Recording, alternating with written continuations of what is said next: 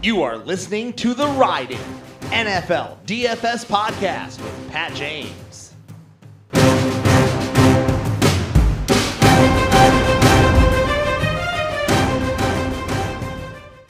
Welcome, everybody, to the Ride In Week 11 review of my cash lineup and a look ahead to the Monday night showdown between the Buccaneers and the Rams.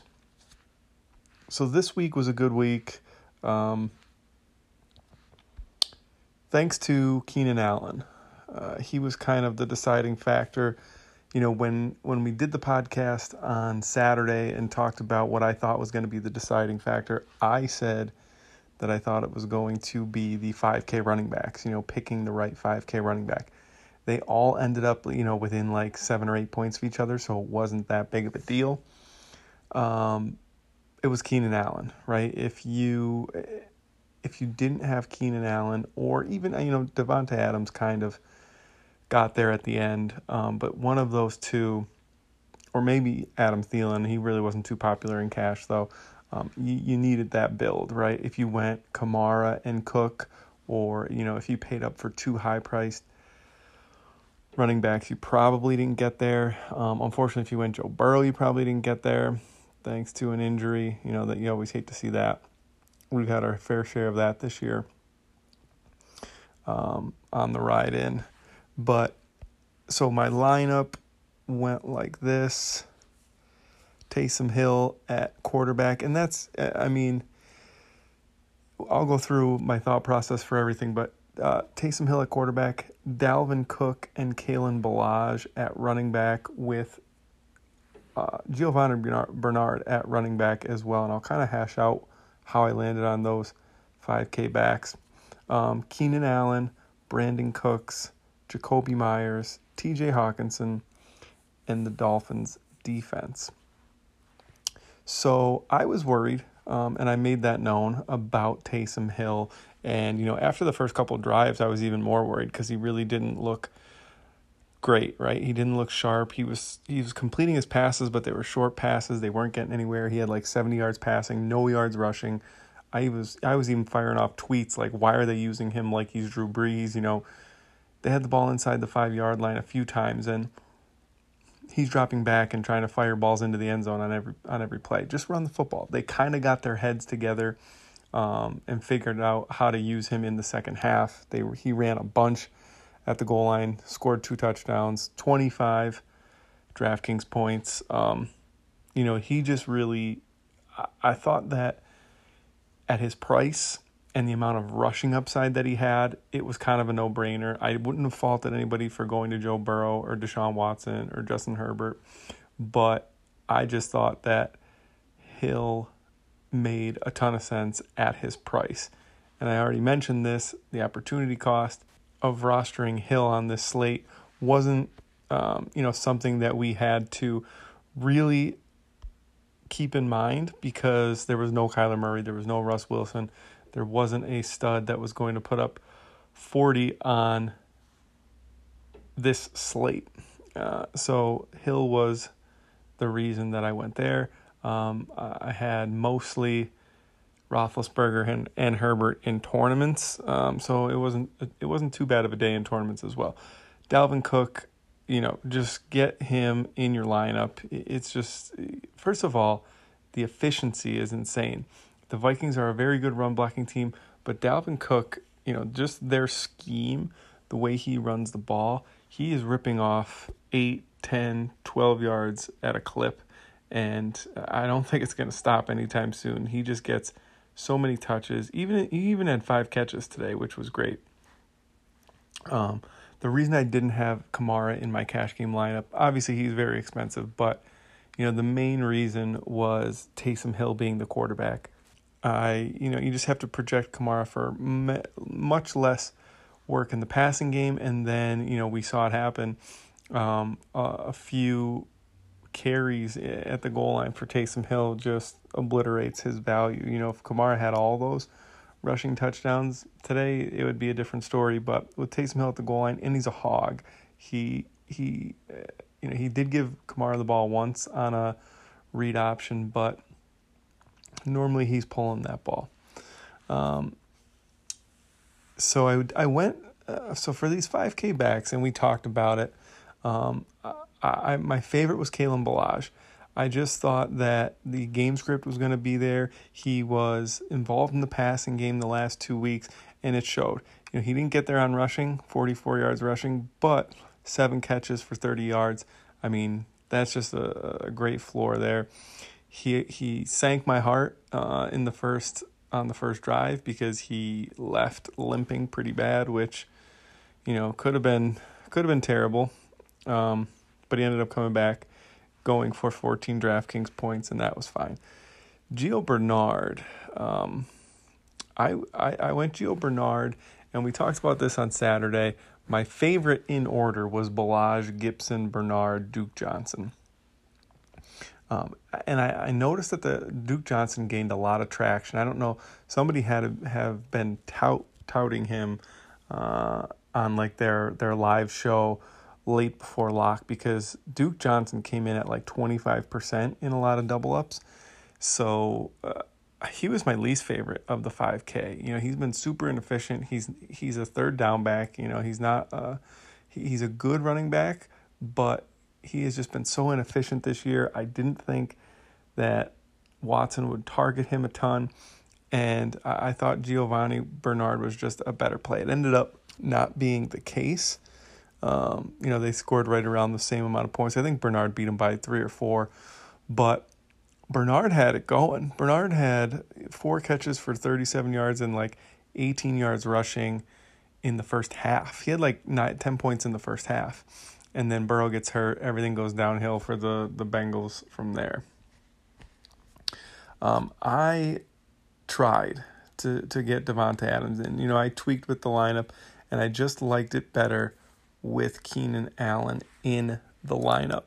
I mentioned it on Saturday's podcast as well that Sports Info Solutions shot us that stat that Keenan Allen is targeted at the second highest rate when they're facing zone coverage, and that the Jets play the most zone coverage. So that just made sense to me to get him in there. And it was the truth, you know, that it came to fruition. He was targeted a ton, nearly 20 times um, ended up with 16 catches for 145 yards and a touchdown. He was the difference basically this week. Uh, so Brandin Cooks, he also had it going. Um, in the first like quarter, he was three for 70, and he only ended up four for 85. After he got it going, they stuck Stephon Gilmore on him, and the, the Texans kind of started going away from him. So Will Fuller and the tight ends kind of started to pick up the production a little bit, but he scored a touchdown that got called back. Um, he was, you know, 12 points, 12 and a half points from a 5K wide receiver isn't terrible, but he could have done so much better. He had a TD call back, like I said, and, you know, that would have given him about 20 DK points. That would have been a smash week for him. From there, Jakobi Meyers. I mean, Jakobi Meyers was like a free square type. He was going to be 60, 70% on, which he was. Um, you know, he only goes three for 38 or whatever, but um, he was like a kind of like a fear of missing out. You know, if you don't play him and he goes off, you kind of lose type thing. So I, I personally like Jakobi Meyers, but it was Damiere Byrd week apparently. T.J. Hockenson was pretty much for me the top play at tight end. Um, I, I tried to get up to Mark Andrews, like I toyed with getting up to Mark Andrews, um, and I toyed going down to Dallas Goedert. but in both instances, it just messed my lineup all all kinds of ways. So I stuck with Hockenson. He had a solid four for 68. Um, Goedert guys got there on like the last play of the game. They threw Goddard a 10 yard touchdown, garbage time city. Um, but what can you do? And then the Dolphins defense. I am just hooked on the Dolphins defense. I don't know if I am going to be anymore. Um, they looked good to start, but you know the Broncos, who have been terrible on offense, just absolutely shredded them up. Um, and I never like to pay up for defense, but you know with Jakobi Meyers, Brandin Cooks being two of the wide receivers I rostered, they were cheap. Taysom Hill, you know when you spend up when you only spend forty eight hundred at quarterback you have a lot of room to to work.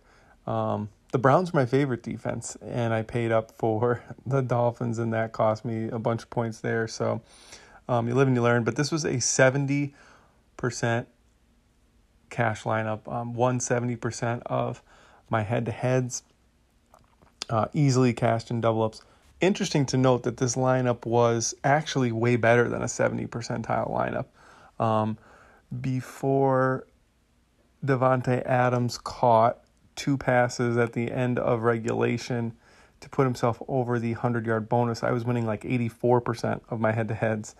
And um, I don't know, there must have just been like a, like a very similar lineup to mine that had Davante Adams. So I went from winning 84% of head to heads to 70% of head to heads. Um, the Colts could have iced the game in about 10 million ways, but they decided to continually hold, continually throw the ball, and they ran about 20 plays in a minute and a half and gave the ball back to Green Bay. And on that drive, like they literally could have just iced it, ran the ball a couple times, not gotten any penalties, drained Green Bay's last remaining timeout or two, and then, you know, just gotten a first down, game over. But they threw about five incomplete passes, held on every play, and, you know, they ran off like eight seconds and, and gave the ball right back to Green Bay. It was absolutely maddening. And then on the ensuing possession, Davante Adams had like two catches for 50 yards that put him over the um, 100 yard bonus. So I mean, I got I have a sour taste in my mouth for Frank Reich at the moment. Um, if that ever had cost me double ups, like if that had ever if that had ever put me from cashing to not cashing in double ups, I probably would have lost my lid. Um, so I'm glad it didn't. All right, let's move on to Monday night. Um, I'm going to tell you the game script that I'm probably going to look at the most here is a slugfest. I think both defenses can kind of overpower the opposing offenses, despite the fact that both offenses are really good. You know, uh, like the Rams have great skill players, the Bucks have great skill players. I think the defenses are going to shine tomorrow night, and I think a lot of people are going to over own the offensive players. So that's just something to take a look at. And when that's the case, you kind of want to get pass catchers into your captain spot. One piece of information that you should know is the Rams did the same thing out of the bye this year that they did last year. Cooper Kupp came off the field almost half the time last week out of their bye. He played about 53% of snaps. Now, he was playing much more before that. Last year, the same thing happened. At about this point in the year, Cooper Kupp only started playing in three wide receiver sets and they started playing a lot of two tight end sets. Um, and that's the same exact thing that happened last week. I don't know if that continues, but it's something to keep an eye on. Uh, you know, Tyler Higbee, Josh Reynolds, and Robert Woods all played 80% of snaps last week. Gerald Everett played 60%. Cooper Kupp played 53%. Now, his wrist was a little banged up. That could have had something to do with it, but we could see them kind of run this two tight end set with Cooper Kupp off the field a lot now coming down the stretch. So I think I'm going to be underweight on Cooper Kupp. That's one thing I'm going to tell. I'm going to say that is a strategy because I think he'll be overowned relative to you know his salary based expectations. Um, and I I love Josh Reynolds. I think he's coming into his own. He's going to have a, a pretty big end to the season. I think you can get the Rams tight ends in there a little bit more than everybody else since they're on the field a ton. And I don't know if everybody knows that those two tight ends are on the field more than Cooper Kupp. So I like that. Um, on the Buck side of the ball, my favorite play is Chris Godwin. Um, and I think Antonio Brown could have a breakout game here as well. Brady looked really comfortable throwing to him last week. The because Antonio Brown is now on the Bucks, he's kind of sucked the life out of all of their ancillary plays. You know, like Scotty Miller and those type guys just don't. I don't think they have much upside going forward. Tyler Johnson, Cameron Brate, all the the secondary, tertiary pass catchers, don't love them. Um, so I'm probably probably not going to focus too much on them. Um, yeah, so Josh Reynolds and Chris Godwin and Antonio Brown are probably my favorite pass catchers. Um, you know, you could sprinkle the QBs in and stuff, but I think it's going to be a slugfest. So um, don't be afraid to rotate in those defenses and kickers. That'll do it. I'll be back. Hopefully, there isn't too much crazy COVID uh, injury type stuff going on in the middle of the week, so I can get a midweek podcast going. Um, so be on the lookout. And I will be doing a Thanksgiving slate podcast as well. We're approaching one of my favorite weeks of the year, the three game slate on Thanksgiving, while you are absolutely comatose from eating too much stuffing and cranberry. It doesn't really get much better. I will also be doing a uh, a giveaway of a DraftKings entry. Um, keep an eye out on Twitter, and I will let you know how you can win uh, a free entry into a DraftKings contest for Thanksgiving. Kind of my way of saying thanks for everybody, um, you know, downloading the podcast, etc. All right, I'll talk to you in a few days for the Thanksgiving slate.